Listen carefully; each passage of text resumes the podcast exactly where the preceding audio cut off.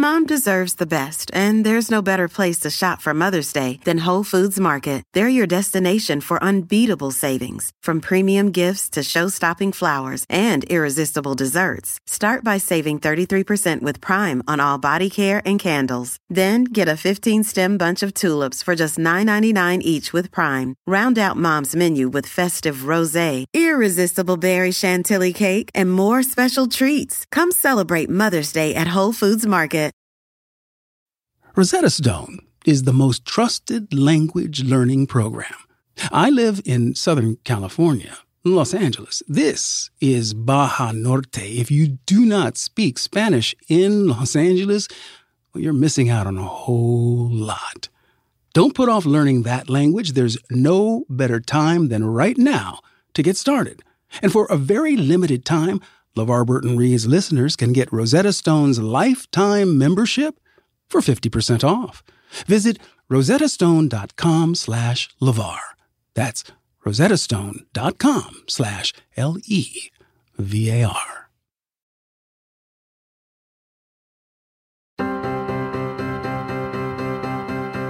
Hi, I'm LeVar Burton, and this is LeVar Burton Reads. In every episode, I handpick a different piece of short fiction and I read it to you only thing these stories have in common is that I love them. And I hope you will too. Yeah, it's true, y'all. I do read a fair amount of speculative fiction tales on the podcast, but I really try to read whatever strikes my fancy. And today, that's a realistic fiction story set in a modern day London, written by Savannah Burney. Now, this story was shortlisted for The Guardian and the Fourth Estate's BAME Short Fiction Prize. Savannah Burney was born in Manchester to an Indian mother and a British father who was in the army. She grew up in a number of different countries, including Hong Kong and, like yours truly, Germany. She's currently working on her postgraduate diploma in social work, and I'm not too surprised that she's in that line of work because this story is so empathetic and observant of the elements that make up humanity our tenderness, our quirks, our habits. The story is set in Ladbroke Grove, London, in a kind of run-down bed and breakfast that caters somewhat unwillingly to all manner of guests needing a bed for the night. The B&B's newest guests include some families displaced by a deadly fire in a public housing tower. Though Savannah doesn't name it explicitly in the story, it's meant to be the real-life Grenfell Tower fire. I love this story because the characters are drawn with such extreme specificity that I, I can't believe that I, I haven't run into them somewhere in my life before. The main character is so firmly, comfortably settled into the rules and schedules and opinions that he's established over the course of many years. He's created them in order maybe to not have to think, in order to keep order in his life. But I think the story also points out what it's like to have that instinctual, habitual mind uh, be poked, prodded, even turned on its ear. So, without further ado, and if you're ready, let's take a deep breath.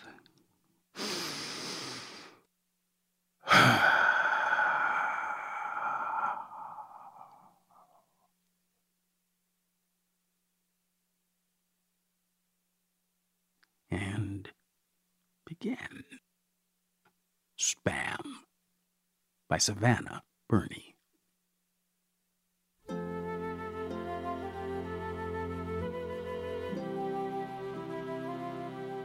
It was 1329 when Nelson dropped down into his armchair, a mound of mangled wood and cheap leather, less arranged and more dumped into the center of his back room.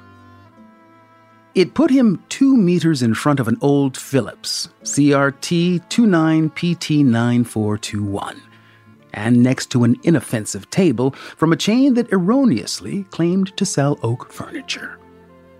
In anyone else's home, the setup might have been quirky. The mossy, wallpapered walls, the bareness of it all. It had vogue potential, the type of thing you had to get. Yet, with all things considered, including Nelson Flood himself, it was just a bit seedy. Clamped between Nelson's two hands was a sandwich, a limp thing that drooped as he edged the right corner into the widening tunnel of his mouth. It had to be Kingsmill soft white, no crusts from Darton's off license. Yes, you have a good day too, Mr. Patel. The spam had to be spread two inches from the edges all the way round and layered once, twice on the bottom slice. Slap bang in the middle, a slice of Green Pasture's natural cheese, named courtesy of a loophole in the Cream and Cheese Regulations 1995 that permitted it to be neither natural nor cheese nor from Green Pastures. Still, Nelson Flood liked that the expiry date came as month year rather than day month. Nelson had eaten the spam and cheese delicacy 30,660 times, 30,671 if you counted the leap years. Twice a day at 1330 and 1800 on the dot for the last 30 years of his life. He had eaten it on his first day at the Bovril factory, round by the bins at the back and on his own. He had eaten it on the day that his father had bought the artillery in an empty back room as plaster crumbled around him. He had eaten it five years after that, by his hospital bed, as he waited for his old man to die from cirrhosis of the liver. He had even eaten it the next day, when he inherited the two story bed and breakfast on a bad street in Ladbroke Grove. There had been two exceptions. A Thursday, eight years ago, when he had taken a lady from the Lonely Hearts pages out for dinner. The only thing that repeated from that roguery was the creamed cod. And today. Excuse me. Nelson closed his eyes. On average, it took guests 30 seconds to leave the unmanned reception, a figure skewed by an enthusiastic crack addict who one Christmas had delivered a two hour sermon from the other side of the door on how, even at the birth of Jesus Christ, there had been hot running water. Excuse me? Twenty seconds to go. A fisted knock now, then two in quick succession. A break, then constant rapping. Nelson lowered his right arm to glance at his watch in as theatrical a manner as possible. In three, two, one, one, and there it was. Silence. He smiled smugly. Now, where was he? Excuse me, can you open up, please? The arms shot down, the mouth snapped shut. 1333 no arrivals between 1.30 and 2 o'clock. Sir, open the door. The voice was measured, curt, female. Nelson pushed himself up from the chestnut heap, bread and spam and cheese in his right hand, muttering something about nothing as he shuffled across the room to the door that opened up into the reception. It was a sorry affair consisting of a laminated desk behind a raised countertop, cradled by the chocolate orange carpet that shrouded the whole of the ground floor. He unlocked the door, positioning his right shoulder in the opening gap so that only his head could be seen. It took two seconds longer than he had planned before the words left Nelson's mouth, only he was not expecting someone as beautiful as Janelle Williams to be standing there in the doorway, in his bed and breakfast on a bad street in Ladbroke Grove. What part of 1.30 to 2 o'clock do you not understand? Janelle blinked. The obnoxious man was no foreign specimen to her. In fact, his diametric The un-obnoxious man, as it were, held the same mythical status in her mind as Bigfoot or houses with front gardens. It had never failed to surprise her. It had not surprised her when her father had left her mother for a younger woman, or when her university tutor had suggested a way to bump her grade up. But standing here in front of Nelson Flood, in a bed and breakfast on a bad street in Ladbroke Grove, she was almost certain that he was the most obnoxious man she had ever met. Still, she had been raised as a good Nigerian girl, and it was only by the good grace of this that she decided to smile. I am sorry, sir. You see, it's just that we were in a bit of a muddle today. I'm not sure if you heard, but there's been a fire. North Kensington. Quite a big one, too. well, of course, I've heard. Council's had me on the phone all morning asking about rooms. Absolute nuisance. And let me just say thank you. Thank you, sir. Janelle clasped her hands in front of her chest. In times like this, it's folks like your good self who give us hope. You are a real hero of the community. Nelson looked at Janelle, the slight furrow in between her eyebrows, and relaxed his shoulders.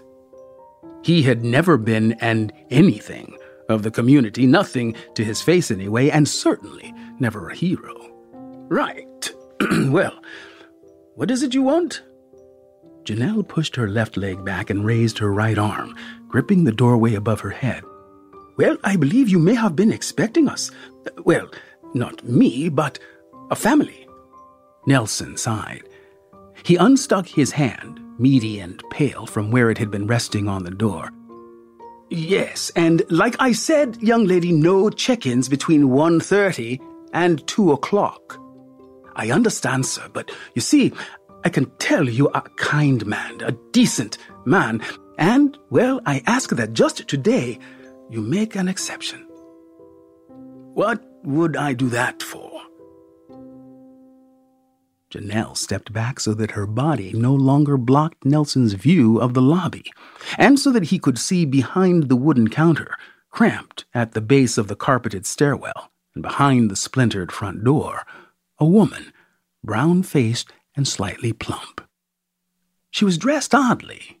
Iridescent trainers flattened at the back by her heels, an enormous duffel coat that cushioned her padded frame, and a plastic carrier bag barely weighted by its contents, that hung from her fingers like they sometimes do from the branches of trees. Wisps of her black hair escaped her hijab, and Nelson was sure that in the whole of his life he had never seen anyone who looked so tired. Nelson gave something between a wince and a nod. He was not a racist. No, no, not at all. Can a man not have an opinion these days? No, for the most part, Nelson Flood was just uncomfortable around people, and mostly those of the darker variety. He came from good stock, all right. His father spoke fondly of that glorious night in 58 when they had beaten them good and right. Oh, yes, we did, son. He spoke of it right up until the confabulation got him, and even then it only elevated him from bog standard racist hooligan a standard issue thug, to the chieftain heights of Mosley's right hand man. But in the same way that he had failed his military medical and had never catcalled a woman, Nelson never quite lived up to his father's expectations of rampant racism. Instead, he had chosen the sect of pacified prejudice, the practice of bigotry in the privacy of your own home, and by his own home, he meant the flat at the back of the artillery. He liked it best this way. He wished Mr. Patel a good day. He smiled at Horace the postman. Heck, he had faltered at Janelle Williams, hadn't he? And in 1999, when the artillery was on the verge of bankruptcy, he had begun accepting homeless guests from the council who came in dark shades and all. Fifty quid a single, seventy a double, tenner for an extra cot. Look, I said two o'clock. Janelle stepped forward again, her arm bent onto her hip. Well, I thought. Mom! Nelson and Janelle, both closer to each other now than at least one of them would have liked, stopped and looked simultaneously in the direction of the hijabbed woman, who had not spoken but instead stood with her right arm swinging back and forth, her hand pushed and pulled by the little brown fingers that hung onto it. Nelson pushed himself up onto his tippy toes, just high enough to peer over the raised counter and to see, next to the plump lady, a girl. He saw her hair first, short and black and knobbly, and then the rest of her. She was as brown as her mum, but not half as curiously turned out, because oversized and dippy clothing never seemed as weird on ten year old girls. Shh! Her mom brushed her arm aside and kept her gaze. Now was not the time, not in front of the nice man. Janelle turned back to him. One exception, sir? Well, I think you mean two. Janelle inhaled sharply. When the Lord tests you, respond with love and patience, young child. Ephesians 4 2. Her mum would preach often as she towered over her with a wooden spoon, or dishcloth, or whatever kitchenware she had selected from her disciplinary arsenal. Yes, two very well, but let me tell you, this is not how I run this place. Janelle nodded to agree that running a business with compassion and politeness was a terrible, terrible idea. Thank you, Mr. Flood. Ah, Flood. Well, thank you. She thought something about the Bible and floods and destruction and decided that Nelson was too drab for his name. With all his unhinged fury at the situation, Nelson placed his sandwich down onto his desk so that it hit the wood with a dull thud. Yes, yes. He clapped his hands together, exaggerated and farcical, like a cheap mime artist, to show that business was really about to be gotten down to. Now, your stuff. He looked at the tired lady. Is it outside? The tired lady went to open her mouth. Uh, uh, no, that is all they have, sir, Janelle said. That's the thing about fire. Tends to burn things. Right. Nelson turned, rummaged under the desk for a moment with one hand, and returned with a key. Up this way, Janelle watched as mum and daughter followed the strange man up the carpeted stairs, fuzzy with dust and hair and all the other things that humans shed without much thought. Their hands slid up the watermarked banister, the plastic bag that held their lives swinging back and forth. Standing on the step outside, she pulled from the back pocket of her jeans a lighter and a roll up given to her at 5 a.m. by a young Bangladeshi boy outside St. James Church. She brought it up to her lips, cupped its butt away from the breeze, and lit it with a lighter adorned in loopy writing that spelt out MAGA bitch, though the B had long since rubbed off, so that the lettering now alluded to a Balearic rash. Janelle had never been to Magaluf, but she wondered if a souvenir with such an ailment was probably more apt for remembering the party strip. She took a final puff of the cigarette, looked back at the artillery and Mrs. Haj and Aisha Haj, and for the first time since her mother had tried to take her own life, she cursed God out loud.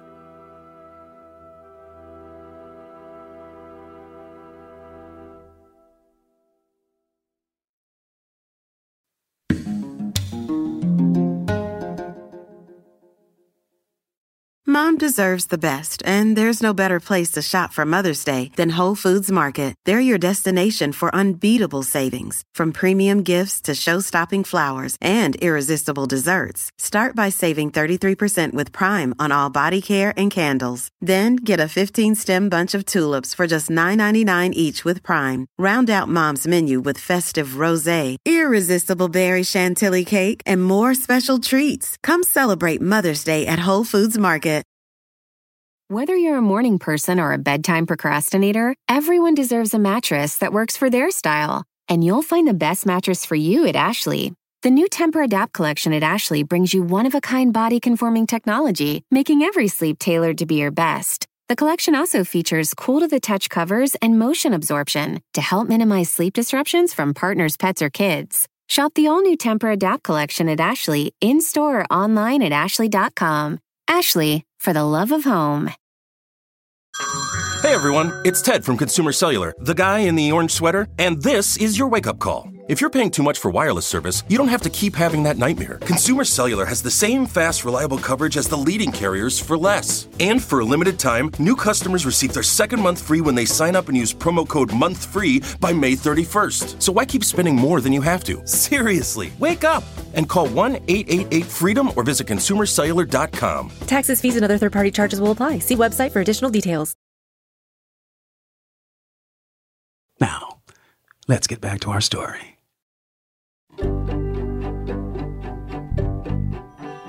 Nelson's day passed as they all did, tediously and rigidly and according to his rituals. Still, an earlier blip meant that his 1415 patrol of the building had had to be a little brisker for his 1430 checking of the accounts to commence on time, just before the 1500 supervision of Alexandra the cleaner and the 1600 inspection of her work. At 1745, just when Nelson had turned the last pages of his paper for the second time that day, and just as he prepared to close reception for his evening meal, the little girl, swamped in a black coat that had been given to her in the early hours of the morning, appeared at the other side of his desk. Excuse me, mister. Nelson turned a page, this time backwards. Flood. He turned the page again, without looking up. Pardon? Page turn. Mr. Flood, he replied, deadpan. Mr. Flood, the kettle in the kitchen isn't working. And how do you know that? Page turn. Well, when I went to push the little thing down, do you know which thing I mean, Mr. Flood? When I went to push it down, Nothing happened. Page turn. Did you think to put the plug in the socket? How else would the electricity be conducted through to the kettle to heat the water to a hundred degrees Celsius?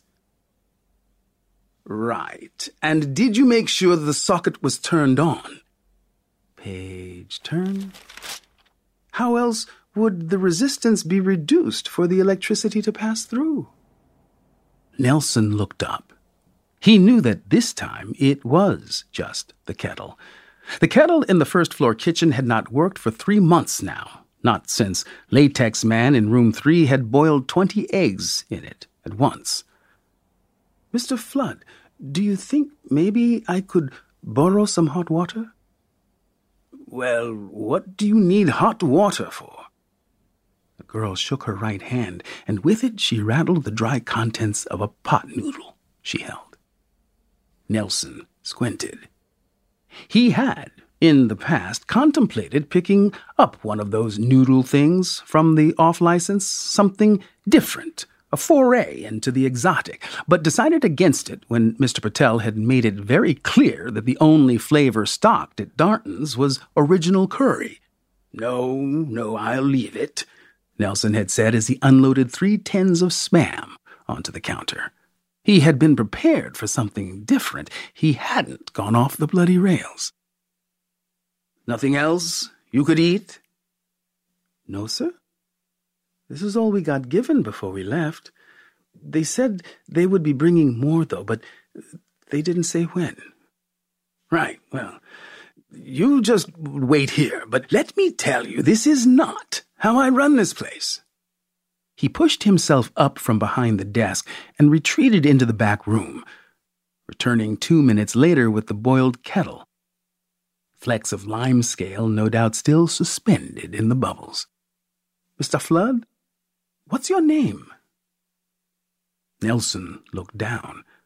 The little girl, the coat wrapped around her like a cape, had migrated from in front of the reception desk to behind it, so that now she sat on the little round stool used for Nelson's arthritic feet. He looked at her, her back slumped, her feet crossed at the floor, and blinked. Mr. Flood? Mr. Flood, are you okay? Nelson let out a noise, something close enough to a harumph to express just how utterly mortified he was at what seemed to have occurred. Is it Nelson? And suddenly, the absurdity of the situation had become so catastrophic that Nelson decided to talk. Why do you say that? Because it says it, there, on that envelope. She pointed to the desk, a ripped letter, an unpaid gas bill. Nelson. Like Nelson Mandela? Nelson winced at the suggestion. It's after the Horatio Nelson. He had explained to his Lonely Hearts date from across the table. The effect of opening his mouth extra wide and speaking extra slow, slightly undermined by the speck of bechamel he had catapulted onto her face, just beneath her right eye. In truth, Nelson had been named after Nelson Ripon, his mother's uncle, a man best known for dying on the beaches of Normandy, a whole seven years before the first troops had landed from an undiagnosed peanut allergy. Look, do you want this water boiling or not? The little girl pulled the packaged meal from the oversized pocket of the oversized coat, this time pulling a plastic fork out as well. She ripped the foil cover off with her teeth and placed it on the desk. Nelson began to pour the boiling water over the blanched and dehydrated intestinal block in what could have been his most caring act since he insisted lonely hearts have the cheese board over the sorbet. He stared into the pot, his eyes glazed by a film of wetness, mesmerized as each crunchy fold loosened. Mine's Aisha. Nelson snapped the kettle back. Huh? My name's Aisha. He looked her up and down, noticing for the first time that her trainers were at least two sizes too big. Where's your mother, anyway? Does she often leave you like this? Damn neglectful, I say. Aisha looked up at the right corner of the ceiling, laced over by a colossal cobweb that had been stubbornly left by Alexandra over the months as a point of principle. You get me a ladder. I clean it, Mr. Flood. She had told him as she kicked the swivel chair stacked with an encyclopedia that he had instructed her to stand on. She's at work. Leave you like this often, then, does she? Sometimes. Well, what time does she get back? I'm not sure. Aisha reached over and grabbed a pen, a red one, from the tin in the corner of the desk and rolled it once between her fingers. Nelson reached out and snatched it back before pinging it back in its rightful place. Well, usually it's quite late, so Mrs. Bellow puts me to bed. Usually Wednesdays, Thursdays, and Fridays. Sometimes Mondays. Sometimes Saturdays. Mrs. Who? Aisha reached over again to the tin, this time picking a green biro. She pulled the lid off it and held it to her nose. Melody at school had a green pen that smelled of apples. I hear Mum sometimes when she comes home, 'cause she always gets on the bed and gives me a kiss.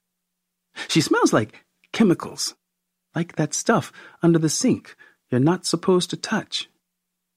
Aisha brought the biro back down to its lid. Mr. Flood did not buy his pens from the same place as Melody. Look, Mrs. Who? Bellow. You know, like hello. Well, where's Mrs. Hello now? I'm not too sure. Aisha looked into her lap and pulled the lid off again, then put it back on, then off, then on, then off, then on.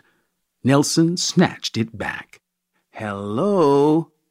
Well, Mom said we might see her later, but we got taken to the church before she got down. Got down from where? The thirteenth floor. Right. Aisha's eyes shifted to the pot noodle on the desk, the steam that hovered above it, the plastic rim decorated by droplets of condensation. She stared at it until her eyes went out of focus. Nelson popped the lid off the pen. Neither of them moved until, finally, Aisha reached her arm out and dragged the white container towards her, scratching it along the laminate wood so that it stood below her chin on the edge of the desk. She slouched forward and hunched her back so that her eyes were level with the deep red plastic wraparound sleeve, rotating it slowly through the bright graphics at the front and the minute nutritional information at the back. She rotated it once and then twice and then lifted her head up and looked directly at Nelson. Mr. Flood, can I ask you something? What? He pocketed the green biro. Do you think I should eat this? Nelson looked at the plastic container, the cardboard contents. What are you on about? I should imagine you will bloody eat it, else why did you have me up and about, boiling water and messing around? Well, look. Aisha pushed the plastic container along the desk towards Nelson, and he looked at it in the same way he looked at Eastern Europeans or pineapples, with deep suspicion. It's pulled pork. And indeed, that's what it said, in brazen, blocked writing, loud and tacky and shameless. It was an offensive thing a monstrous byproduct of the recent trend of combining two beloved foodstuffs to birth things like Prosecco crisps or gin and tonic anything. Nelson looked back at Aisha, and because he refused to ask the little girl for an explanation, he fell back into his chair, rolled himself to the edge of the desk, and hung his head low enough to read the container. Aisha watched as he squinted, the thin skin around his eyes crumpling as he searched for the answer. Mr. Flood, I'm a Muslim. Nelson's head snapped back. His back still arched, his eyes squinted. You what? I'm a Muslim. Nelson winced.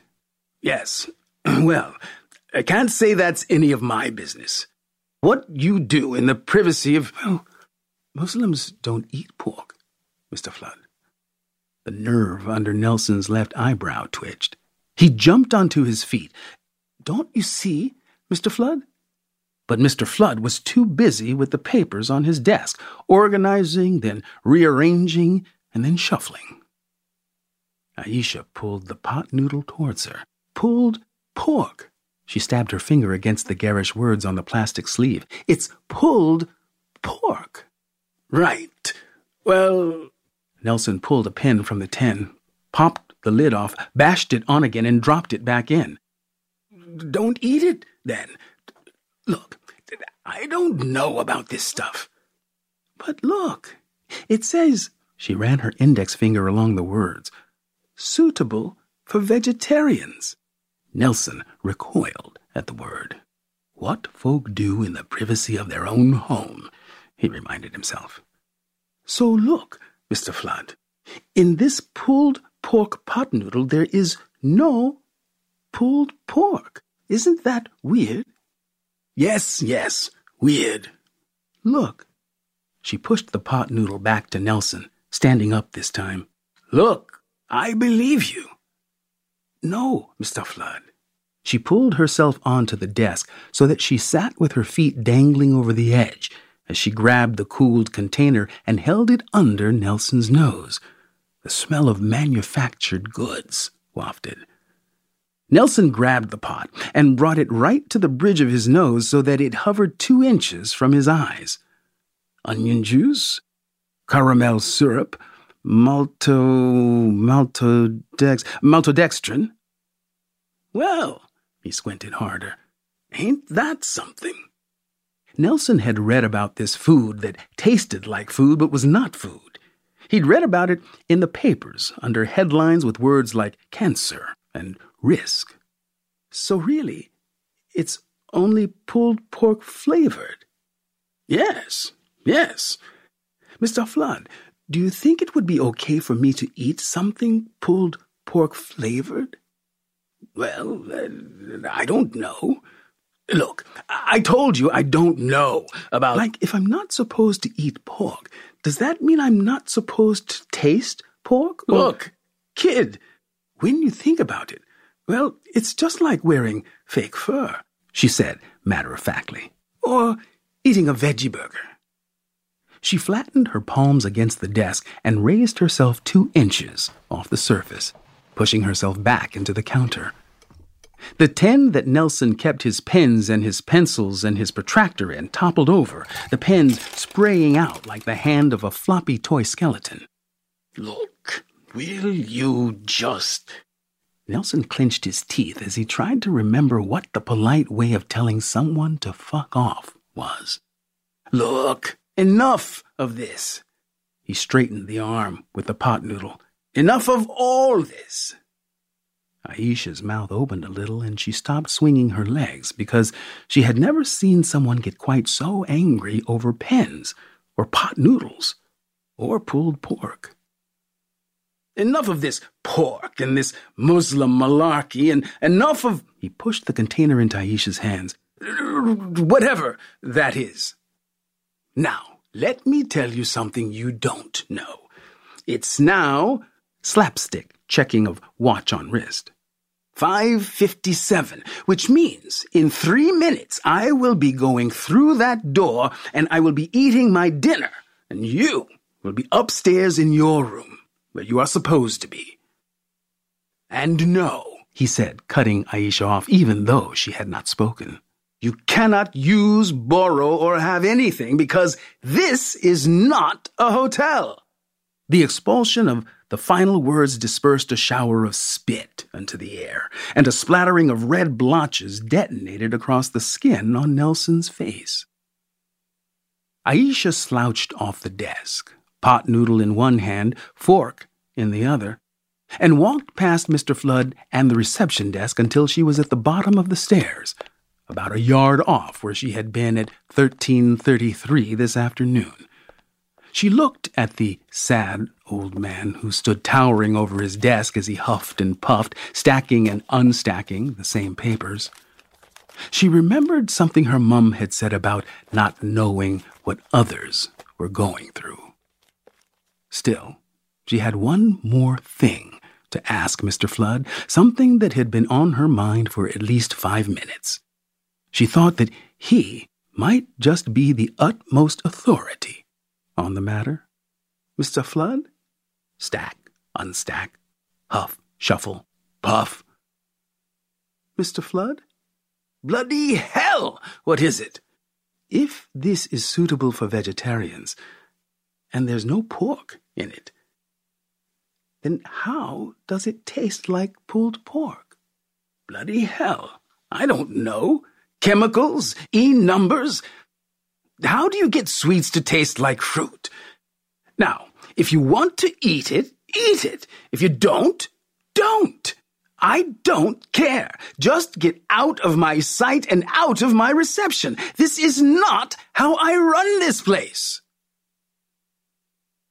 Aisha thought that Mr. Flood must have really been going through some things. Nelson stood up, walked to the door to his back room, and gripped his hand around the handle. His chest rose and fell. His ears burned. And then, because there was a small part of Nelson somewhere that felt that ubiquitous need to be needed, he swiveled his body slightly so that he could see Aisha on the stairs, the coat dangling at her feet on the carpet, the front two inches of the trainers squashed at the base of the next step. He watched as she brought the plastic fork, wrapped in beige tangles, coated in a brownish gloop, up to her mouth and held it to her tongue, squirming slightly because it was too sweet and too sour, and because she was not sure if she liked the taste of pork flavor. Look, kid, stand there and don't you move or talk or do nothing. Nelson pushed the door into the darkness, and then the next one into his poky kitchen, a dingy room that lacked cupboards, or an oven, or utensils, or safe wiring. From the packet on the counter, tightly wrapped in clear plastic and twisted at the top, he pulled two slices of bread. It had to be Kingsmill soft white, no crusts from Darton's off license. Yes, you have a good day too, Mr. Patel. Slap bang in the middle, a slice of Green Pastures natural cheese. All sliced diagonally into triangles. Perfect for little hands.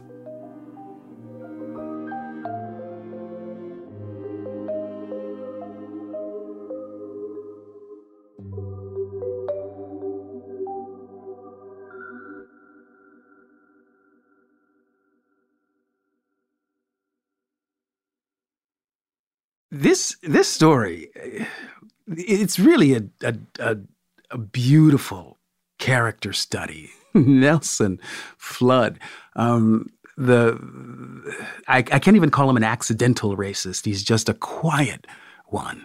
I love the way these characters are drawn. He's like the the the quintessential curmudgeon. This this story is, in fact, a, the the anatomy of a curmudgeon. Um, this, this, is a man who who God bless him, um, is so privileged that he has no clue what privilege is. He experiences the world as entitled, and it's always been that way for him. He he has a very focused and fixed view of life.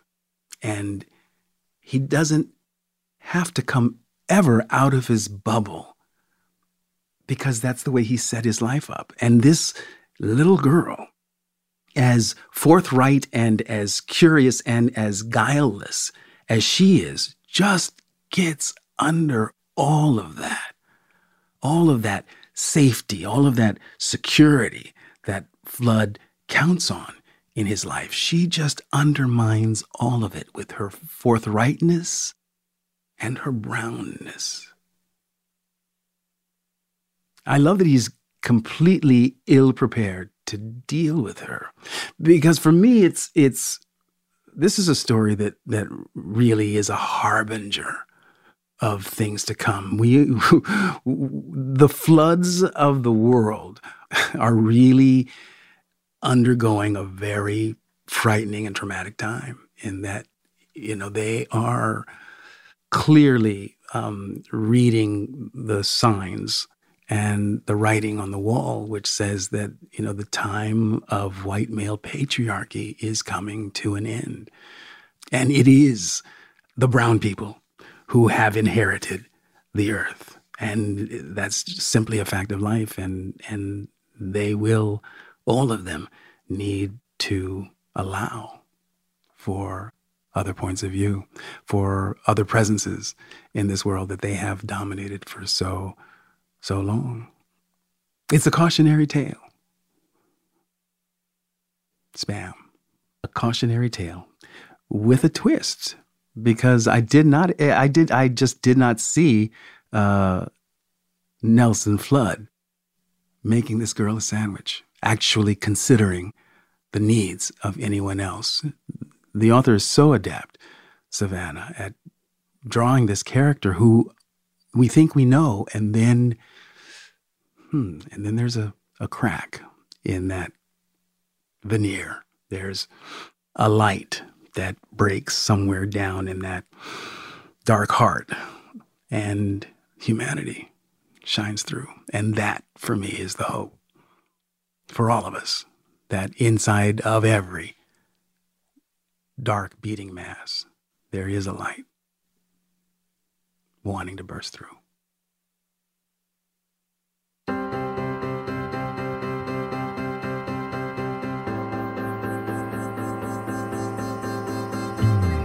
Our producer on this episode of LeVar Burton Reads is Julia Marie Smith, the best in the business, with help from New York's own Harry Huggins and Renee Colvert out of LA, one of my favorite humans on the planet. Our editing and sound design by Brendan Burns, who knew the kid was so, so talented.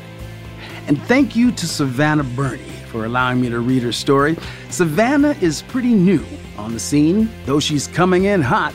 She was shortlisted for the Guardian Fourth Estate BAME Prize, and you can read another one of her stories at Reflex Fiction. She's definitely a writer to look out for. And here's an idea. If you like listening to the show, recommend an episode to a friend who you think might enjoy it. And as always, you are welcome to leave a rating or a review on Apple Podcasts. And why not include a story suggestion for us? We read them, we use them, we love them. And hey, remember my first live episode with the great James McBride? I read his story, Goat. Well, James has a new novel out in March called Deacon King Kong.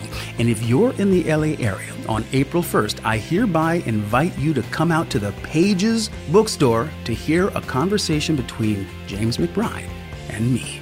Just go to pagesabookstore.com for tickets and information. We'll be back next week with another hand picked story. But if you don't want to wait that long, you don't have to. You can get next week's episode plus exclusive bonus interviews on Stitcher Premium. Each story goes up one week early and ad-free, so go to stitcherpremium.com slash LeVar, or if you're listening in Stitcher, just tap the menu button in your app and select Premium for one month free. LeVar Burton Reads is a production of Stitcher and LeVar Burton Media. Our supervising producer is Josephine Martirana. Our executive producers are Chris C.B. Bannon and yours truly, LeVar Burton. I am LeVar Burton, and you can find me on Twitter at LeVar Burton and check out my latest series called This Is My Story on my Twitter feed and on YouTube. I'll see you next time, but you don't have to take my word